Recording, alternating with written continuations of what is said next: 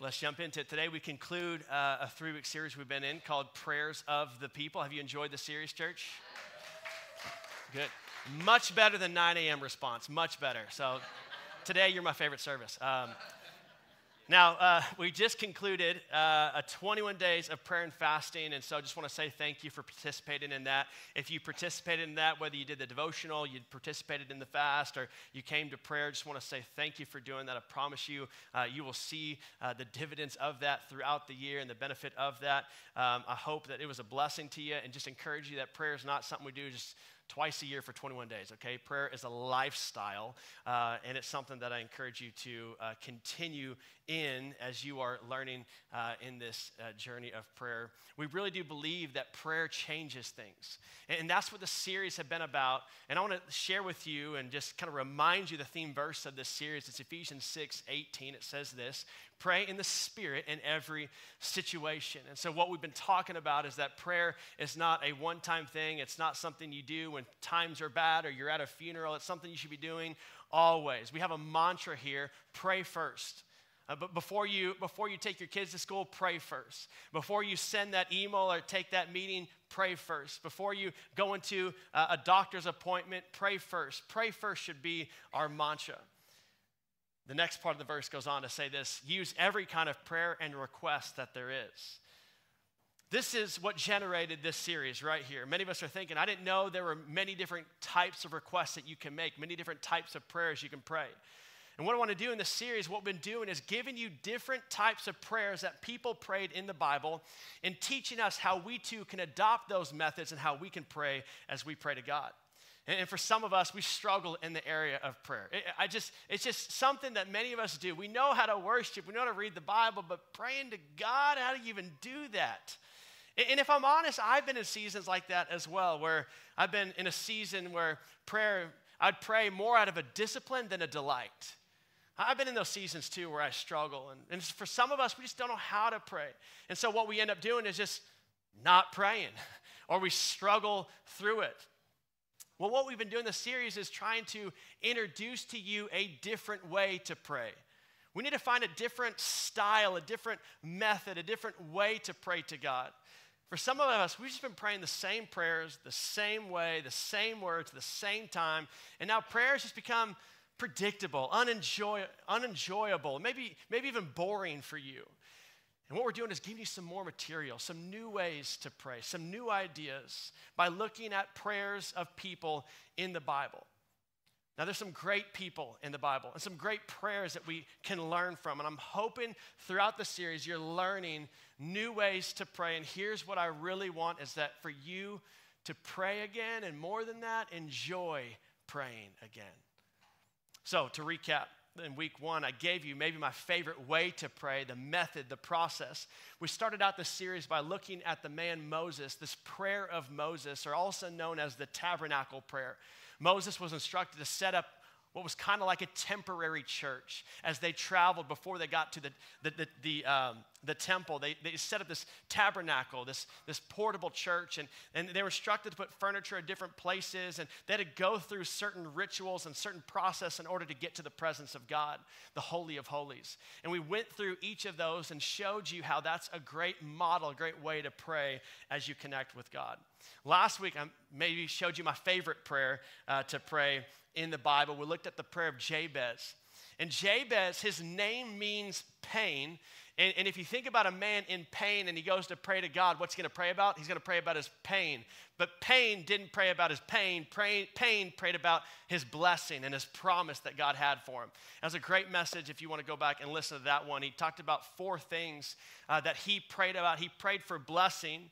And then once he had blessing, he prayed for influence. And once he had blessing and influence, he said, God, I need your presence. And once he had the presence of God, he said, Now, God, I need your protection. It's just four little things you can pray every single day. And today, I want to end this series by looking at a way that I pray that's really more about a posture of prayer. It's a ment, it's a mental way that I think about as I go about prayer. How do I process prayer? Like what's in my mind when I go to pray? We looked at a method, we look at a prayer. Today I just want to look at your posture of prayer. Like, like what do you think about when you pray? What's your perspective when you pray? I want to share with you the prayer of David or one of his prayers that we read in Psalms. And this is a perfect posture of prayer towards God, all right? So if you're taking message notes, uh, the title of today's message is The Posture of Prayer, the mentality we have when we go into prayer. Okay, so let's pray as we kick this thing off. Lord, we thank you for this day. Thank you for our family here today. Lord, would you speak to our hearts on this issue of prayer and our posture towards it? We ask it in Jesus' name. Come on, church. Everybody said, Amen. All right. I want to start out by asking you this question Why should God answer our prayers? Have you thought about that? Why should God answer our prayers? I want to talk about our posture when we go to God in prayer and if we're going to talk about the posture we have when we go to God in prayer, we need to ask the question why are we even praying? Like, how would you answer that question? Why are you even praying? And most people would respond with, Well, I've been a really good person. You know, I go to church, I try really hard. I'm in need, and God loves me, doesn't He? He's a good God. I've repented, I've surrendered to God, and, and my heart is in the right place. That's why that's why my prayer should be answered, right? All those things are good, but they're the incorrect answers. You know, these are reasons, they're great reasons, but they're not why God answers your prayers. And the reason God answers your prayers is not that, but it actually, the reason He answers your prayers is good news for you and I today. You see, God answering our prayers has nothing to do with us. Think about that. This is good news for you and me. Well, I was going to answer your prayers, but man, you really messed up this week, so you're just going to have to suffer, you know? That's, that's how we think, right? I mean, because I've been good, so God therefore has to reward me. But if I haven't been good, does that mean God allows me to suffer? You see, God answering our prayers has everything to do with Him and nothing to do with us. So here's our posture when we go into prayer. When I go into prayer, my perspective is focused on who God is, not what I need. So, if we were to take all the prayers of the people throughout Scripture, we would find one thing in common with all of them, and that is that their prayer focus was on God and not themselves. They would start out with, God, you are so wonderful, not God, I am so wonderful. Therefore, you need to answer my prayers. They would focus on the names of God, and the names of God would be elevated, the names of God would be praised. This is why the third commandment of the Ten Commandments is to not take the Lord's name in vain. Now, most people think this is about cussing. Yeah, you filthy mouths, right? Like the third commandment. No, no. Well, that's really actually not what it's about. What that commandment is actually about is understanding the power that you and I hold in declaring and praising and claiming the name of God over every situation of life. That's what that commandment is about. The name of God holds power, so therefore we can't misuse it. And for a lot of us, we need to realize the power we have, so don't waste it. This is why Jesus taught us to pray. He said, When you pray, pray this way Our Father who art in heaven, hallowed be your name. He started out by praising the name of God, not presenting his problems to God. And that's how most of us do. We go into it with a, with a laundry list of needs and problems, and God, look at me. This is why you need to answer my prayers. See, Paul even picks this thing up in chapter 2 of Philippians, verse 9. He says, Therefore, God has highly exalted him and bestowed on him the name that is above every other name so that at the name of Jesus, every knee should bow in heaven and on earth and under the earth. You see, the proper perspective of prayer is to base your prayer on the name of God. It's, it's like the ultimate trump card. It's the ultimate trump card to the devil, basing your prayers on the name of God. We, uh, we do this as parents. So, so, hey, go tell Eden it's time to eat. Eden, it's time to eat. I'm not hungry, leave me alone, right? That's usually the response of your kids, right? Tell Eden, Daddy said it's time to eat. Eden, Daddy says it's time to eat. Coming. You know, it's like the ultimate trump card. You do this, parents. I know you do. You send your kids as messengers and make them threaten each other and stuff, you know, under your name, you know. There's something that happens when Daddy gets involved. Even the name of Daddy gets involved. Something happens. And as believers, we hold this trump card. We can play this trump card anytime we want. Hey, devil, daddy said so. This is the trump card we have. Okay, so my perspective and my posture when I pray, I pray the names of God just like David did in Psalm 23. You see, throughout Scripture, there are eight covenant names of God, eight covenant names of God, all throughout the Scripture New Testament, Old Testament, eight covenant names of God. And it just so happens, all eight of those names are found in one place in Scripture, in one prayer, in Psalm of David, Psalm 23. So I want to read this psalm to you, and I'm going to see if you can catch the eight covenant names of God. Check this out. Here we go. Starting in verse 1. The Lord is my shepherd, I shall not want. He makes me to lie down in green pastures. He leads me beside the still waters. He restores my soul. He leads me in the path of righteousness for his name's sake. Yeah, though I walk through the valley of the shadow of death, I will fear no evil, for you are with me. Your rod and your staff, they comfort me. You prepare a table before me in the presence of my enemies. You anoint my head with oil. My cup runs over. Surely goodness and mercy shall follow me all the days of my life, and I will dwell in the house of the Lord forever. There you go. Did you see the eight names? Yes. You saw them? You saw them. Clear, right? It's clear as day. No, it's kind, it, it, and that's what we're going to do today. We're going to go through this psalm and help you see the eight covenant names of God. The, this prayer of David, he's praying the name of God. The posture he's coming to God is through the name of God. So I want to go through this psalm and we're going to find these eight points, okay? And I'm going to tell you right now, this is on the deep end of the pool, okay? Some of y'all, y'all want it deep. I don't even know what that means, but you're going to get it deep today, okay? So this is on the deep end of pool. Um, it's a great message to take some notes, all right? There's a note card in the seat back pocket in front of you. Great message to take some notes. I'm going to give you eight points, all right? Here we go. Y'all ready? The first of the eight names of God that David claims and cries out right here. Let's read it together Psalm 23 1. The Lord is my shepherd. Notice how David says he is not a shepherd, he's not the shepherd. He is my shepherd. David made it personal between him and God. Look at me. I want you to make it personal between you and God. Where God's not just a name, He's not just an image, He's not just the one we come and talk about on Sunday mornings. This is one really gets me. He's not the big guy upstairs. I hate that. But He's, he's my God, He's my Savior. You know, God wants to have a personal relationship with you. So here's the first posture I take in prayer, as we just read verse 1. Here's what it is You are my shepherd. And I'm going to give you the covenant name here on each of these. The covenant name for God for this one is Jehovah Ra'ah. Jehovah Ra'ah. This word literally means, You are my pastor. You are my pastor. So the first thing that I pray is God, you are my shepherd. You are my pastor. Let me tell you, pastors are a gift from God. I know I wrote that and I said that, and I'm a pastor, but it's in my notes. I, I got to read it.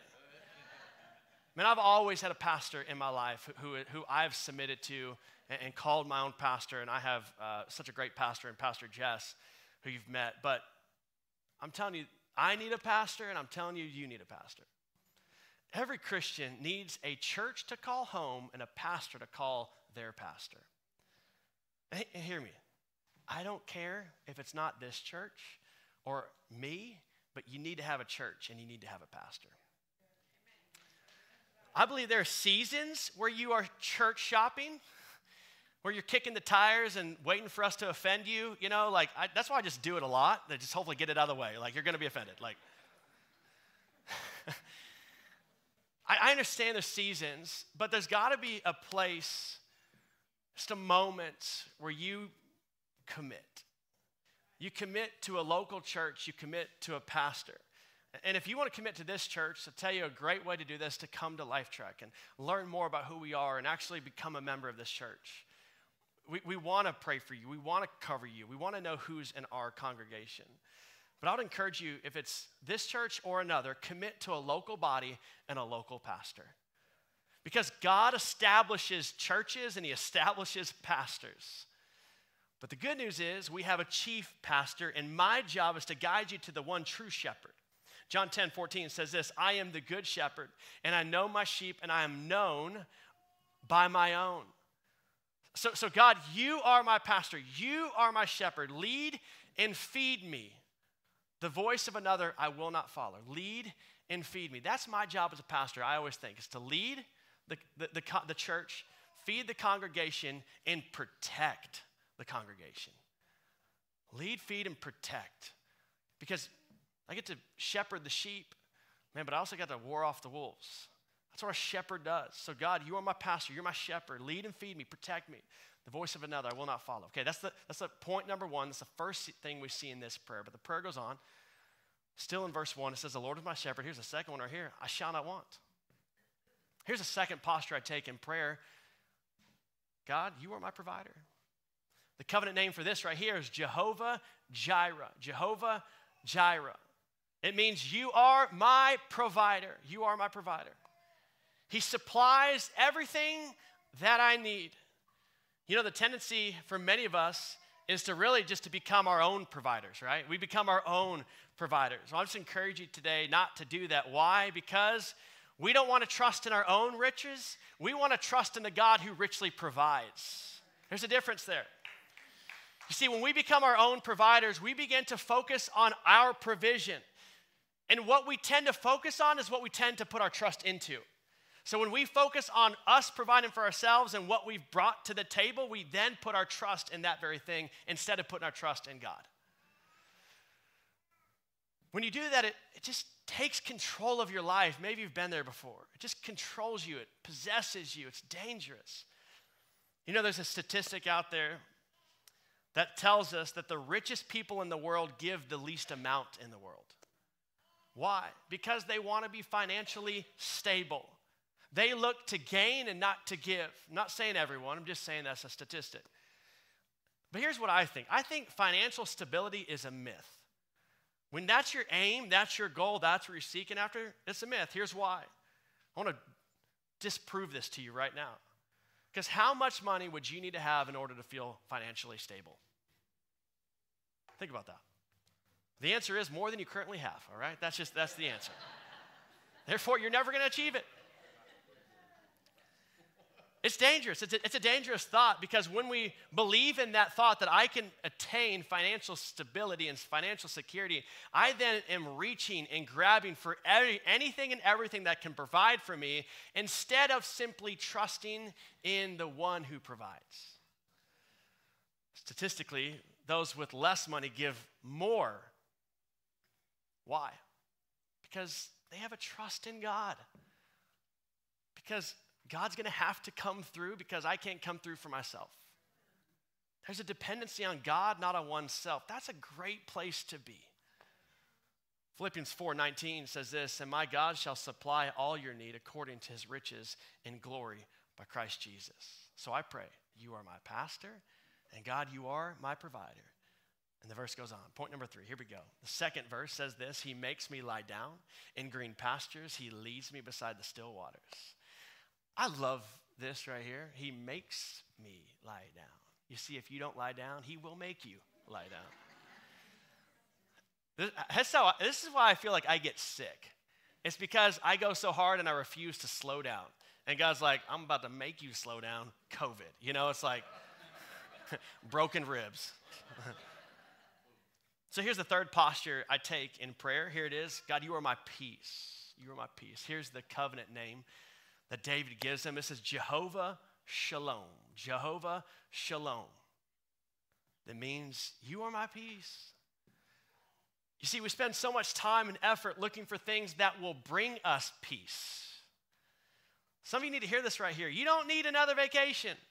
You don't need another counseling appointment. You don't need another shot. You don't need another hit that's just going to numb you.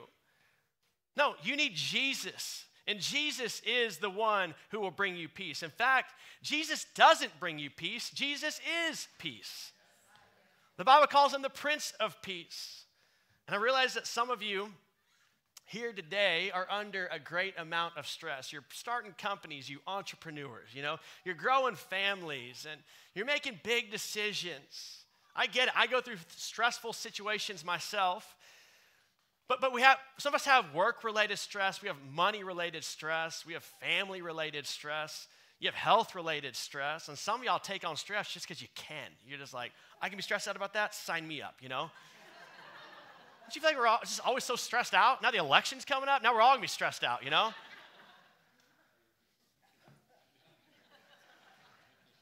I'm guilty of it as well, but here's what I'm learning that everything that is doable is not sustainable.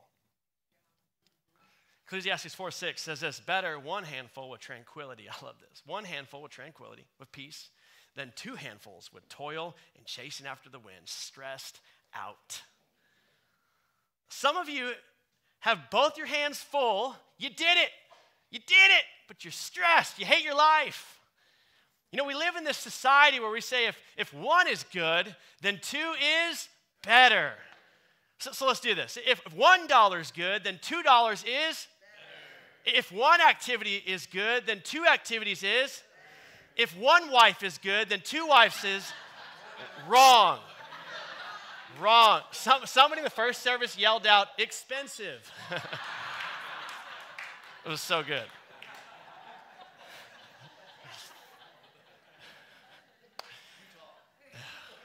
It wasn't me. It wasn't me. Yeah. So here's how, here's how Jesus said it, John 14, 27. He says this He says, Peace I leave with you. My peace I give to you. Not as the world gives, do I give to you. Let not your heart be troubled, neither let it be afraid. I would encourage you, if you're stressed out, hear me, this is the problem. If you are stressed out today, you have found an area where you lack peace. Therefore, ask Jehovah Shalom to come in and give you peace in the area that you are lacking in. So I pray, you are my pastor, you are my provider, and you are my peace. And the prayer goes on. Here's verse 3 He restores my soul.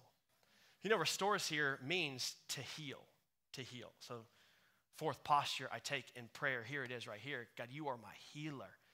And this is the covenant name. This is Jehovah Rapha. Jehovah Rapha. It means you are my healer. You know, the word healer means, check this out, it doesn't mean that you would just feel better or, you know, you'd get well. The word healer actually means to return to the place of origin. So at one point, your health was good, and now it's declined.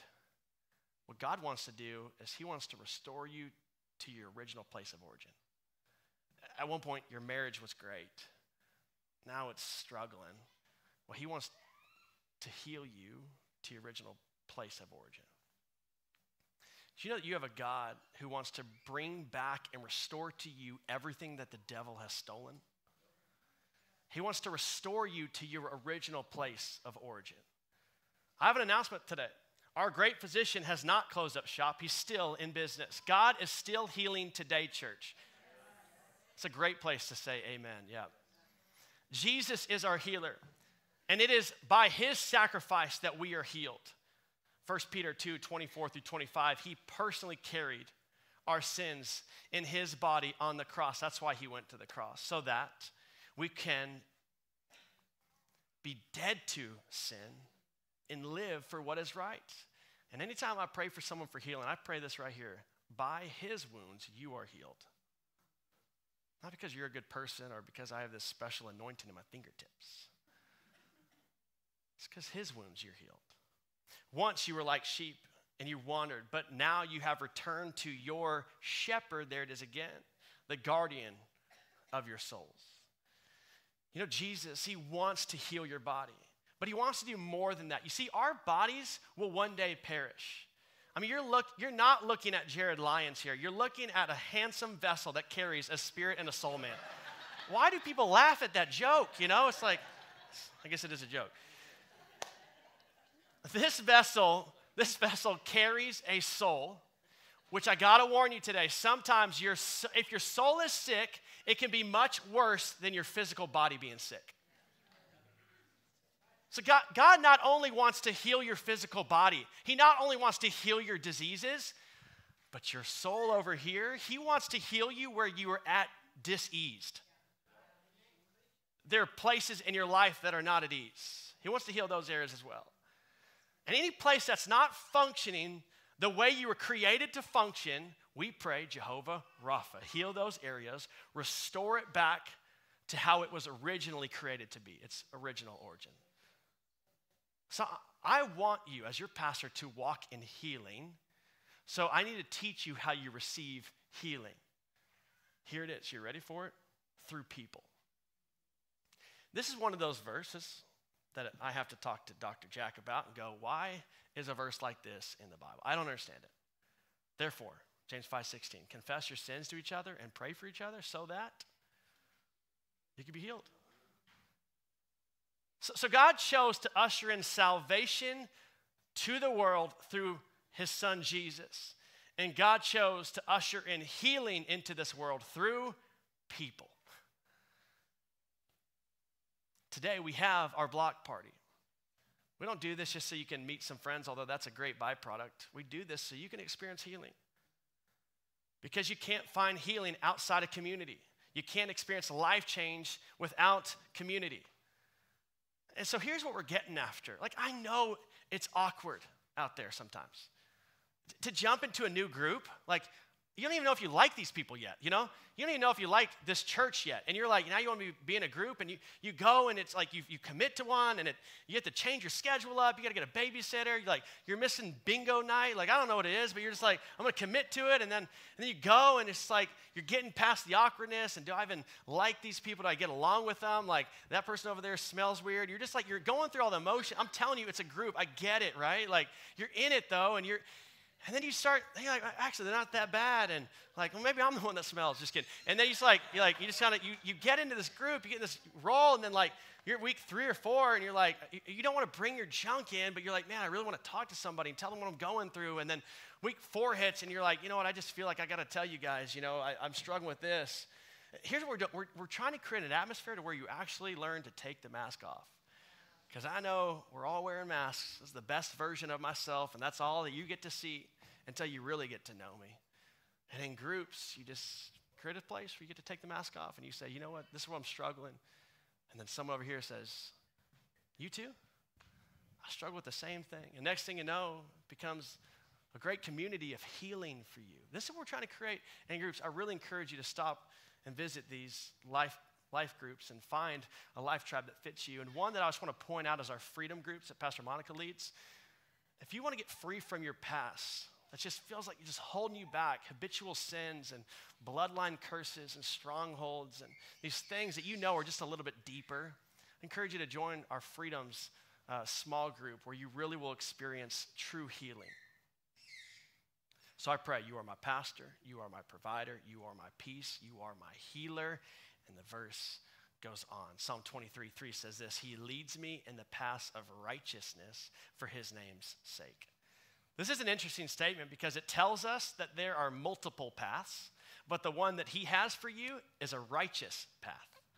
So here's the fifth posture I take in prayer God, you are my righteousness.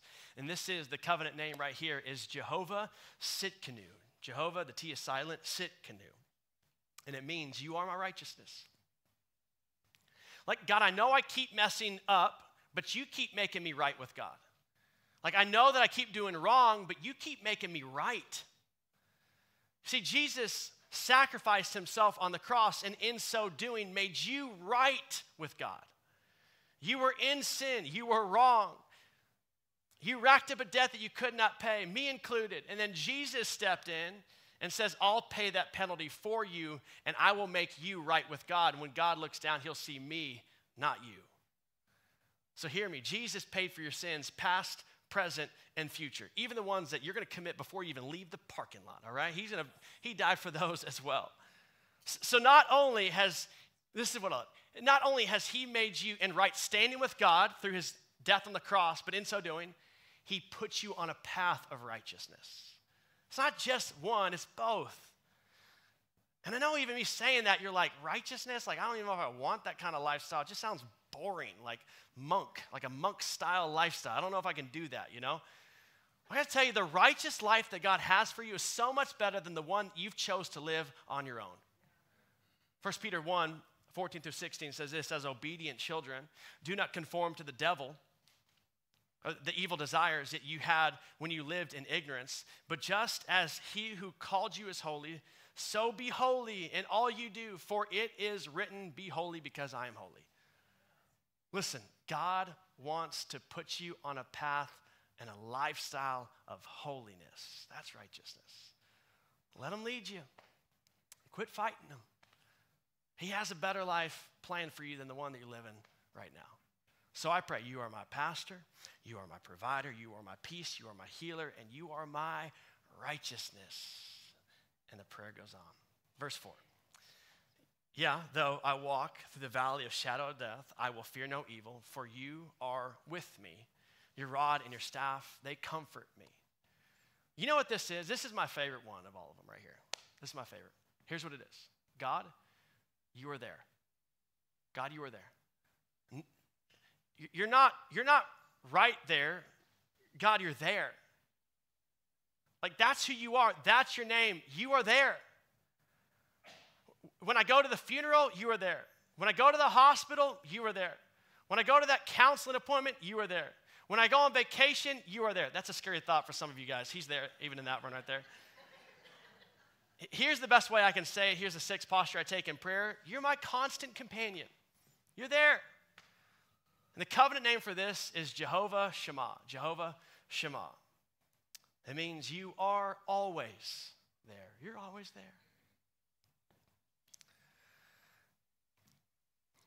So last week I preached on the protection of God and how my family is constantly under attack.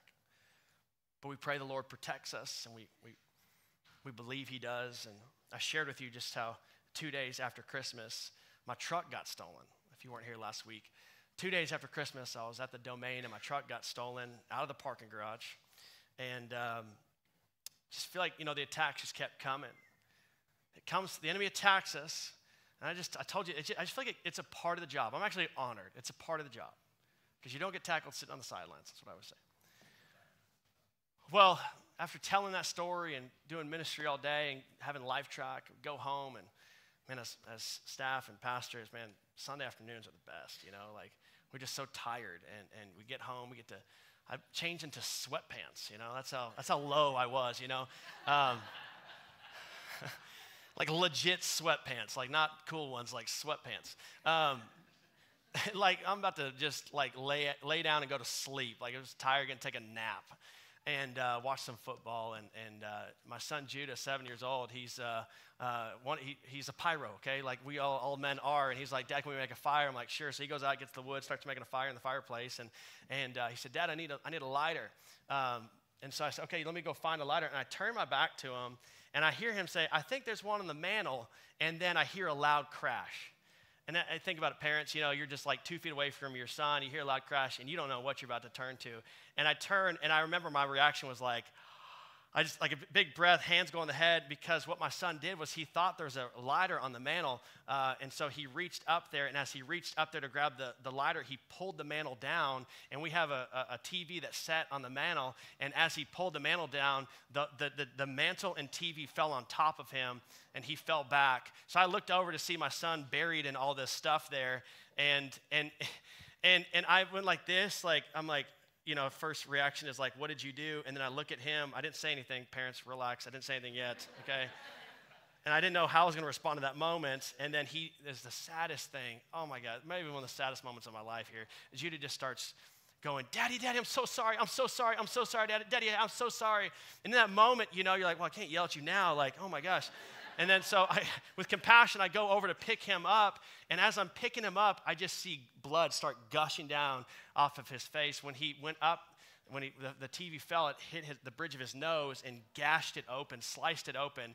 And, and I pick him up and I stopped the bleeding. I set him down on a chair and I called Dr. David. No joke. I'm like, actually, I tried to FaceTime him, you know. And so I'm like, what do I do in this moment? You know, that moment where you just see, you know, such pain in your kid and, and I'm stopping the bleeding, and he just he says this to me. He says, "Daddy, don't leave me.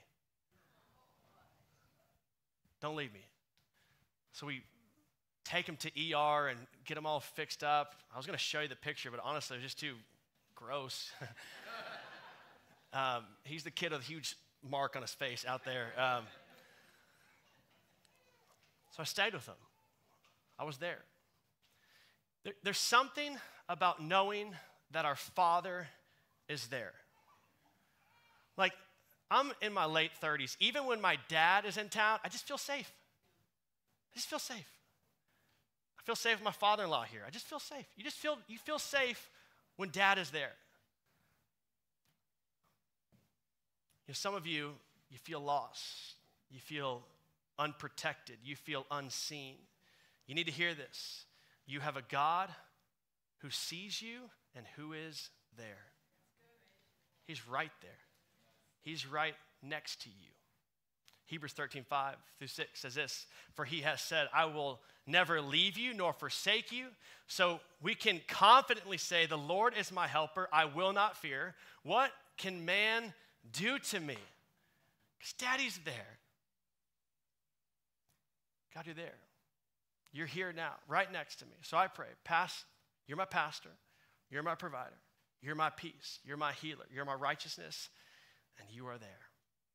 And the verse goes on. Psalm 23, verse 5. Here we go. It says this You prepare a table before me in the presence of my enemies. This is so beautiful. I love this one right here.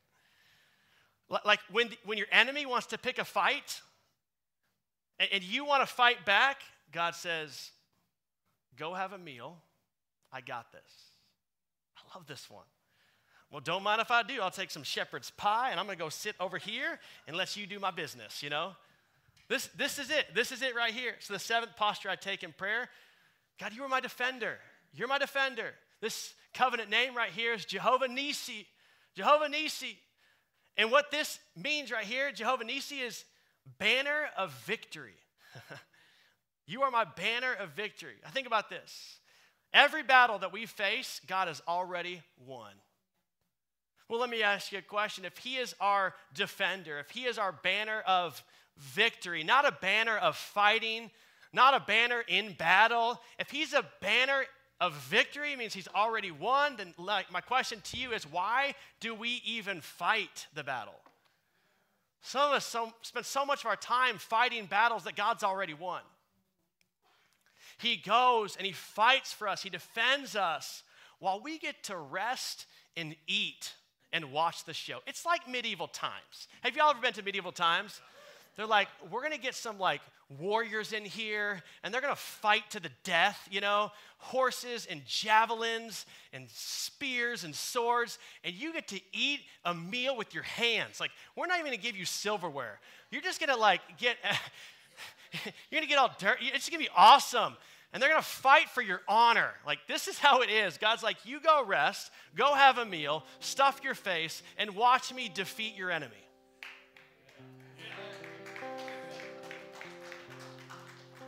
Second Thessalonians 3 3. But the Lord is faithful. He will establish you and guard you against the evil one. Lord, defend me from the evil one. And I know you won't fail you're victorious. So I pray you're my pastor, you're my provider, you're my peace, you're my healer, you're my righteousness. You are there and you're my defender. And the prayer goes on. Here's the final part. We'll conclude at this one. Psalm 23 5. It says this You anoint my head with oil, my cup runs over. Anoint. You know what that means? It means to give you a spiritual ability that the hand of God is on you. There's a spiritual ability that's on you. And not only that, not only are you anointed, there's a spiritual ability on you, but your cup runs over, meaning that you have more than you need. So God wants to put you in a place where He has an anointing on you, a spiritual ability on you, but also that you have you have plenty, you have more than you even need, running over. So here's the eighth posture I take in prayer. We'll conclude at this one. Here it is God, you are my sanctifier. And the covenant name for this one is Jehovah Makedesh. Jehovah Makedesh. It means God has set me apart for something special.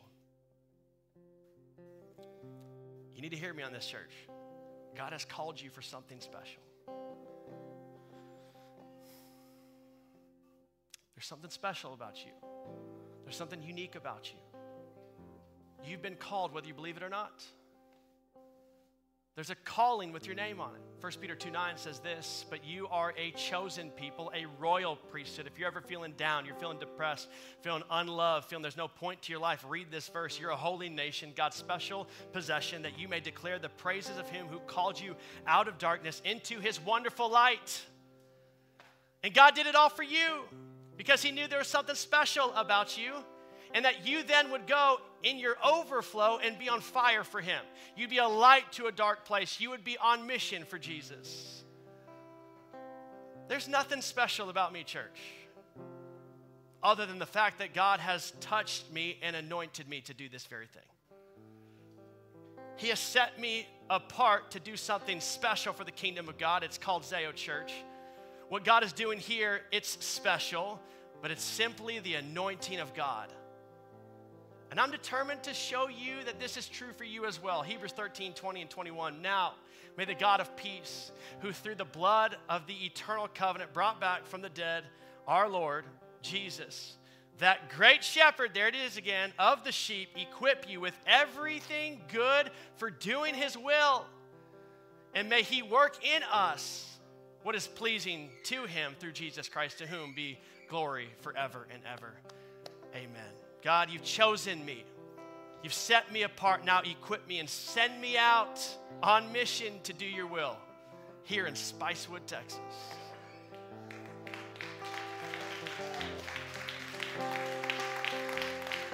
Okay, eight covenant names, the Psalm and the prayer of David, Psalm 23.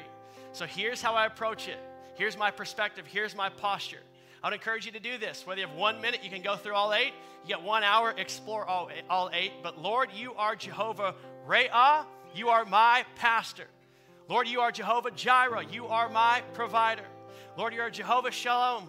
You are my peace. Lord, you are Jehovah Rapha. You are my healer.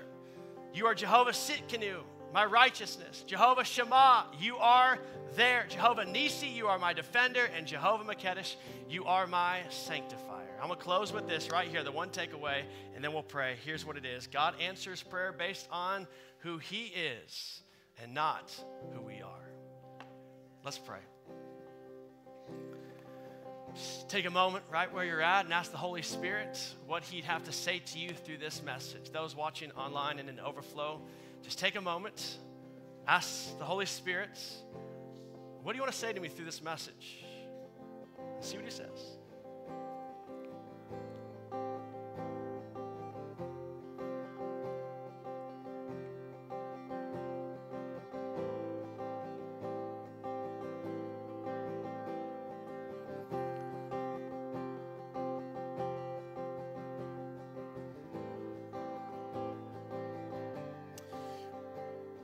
Father, we thank you that it's about your name, not about what we need or what we've done, but it's all about your name and who you are. So, God, help us to remember that as we go into prayer, that we would take the proper posture and remember it's about you and what you've done, not about who we are and what we need. So we thank you for speaking to our hearts today. I want to close like I always do. I want to pray for those who have never made a decision to trust in Jesus, never made a decision to receive Jesus as their Lord and Savior, to take on the faith of Christ and live as He would want you to live. I want to lead you in a prayer today. Maybe you feel lost today. Maybe you feel far from God today. Maybe there's never been a moment where you actually surrendered your life to Jesus. If that's you today, I just want to lead you in a simple prayer to God, praying this prayer pers- making it personal, praying it to Him, and receiving Jesus today. That's you today. I want to lead you in a prayer. Just say this right in your head, right to God. Say, God, thank you for dying, for sending Jesus to die on the cross in my place for my sins. Today, I receive the faith of Jesus, and I commit to following Him with my life. Change me and make me new. Make me into the kind of person you want me to be. I'll live for you for the rest of my life. In Jesus' name. Amen. Quick clap and celebrate those who prayed that prayer. Thank you.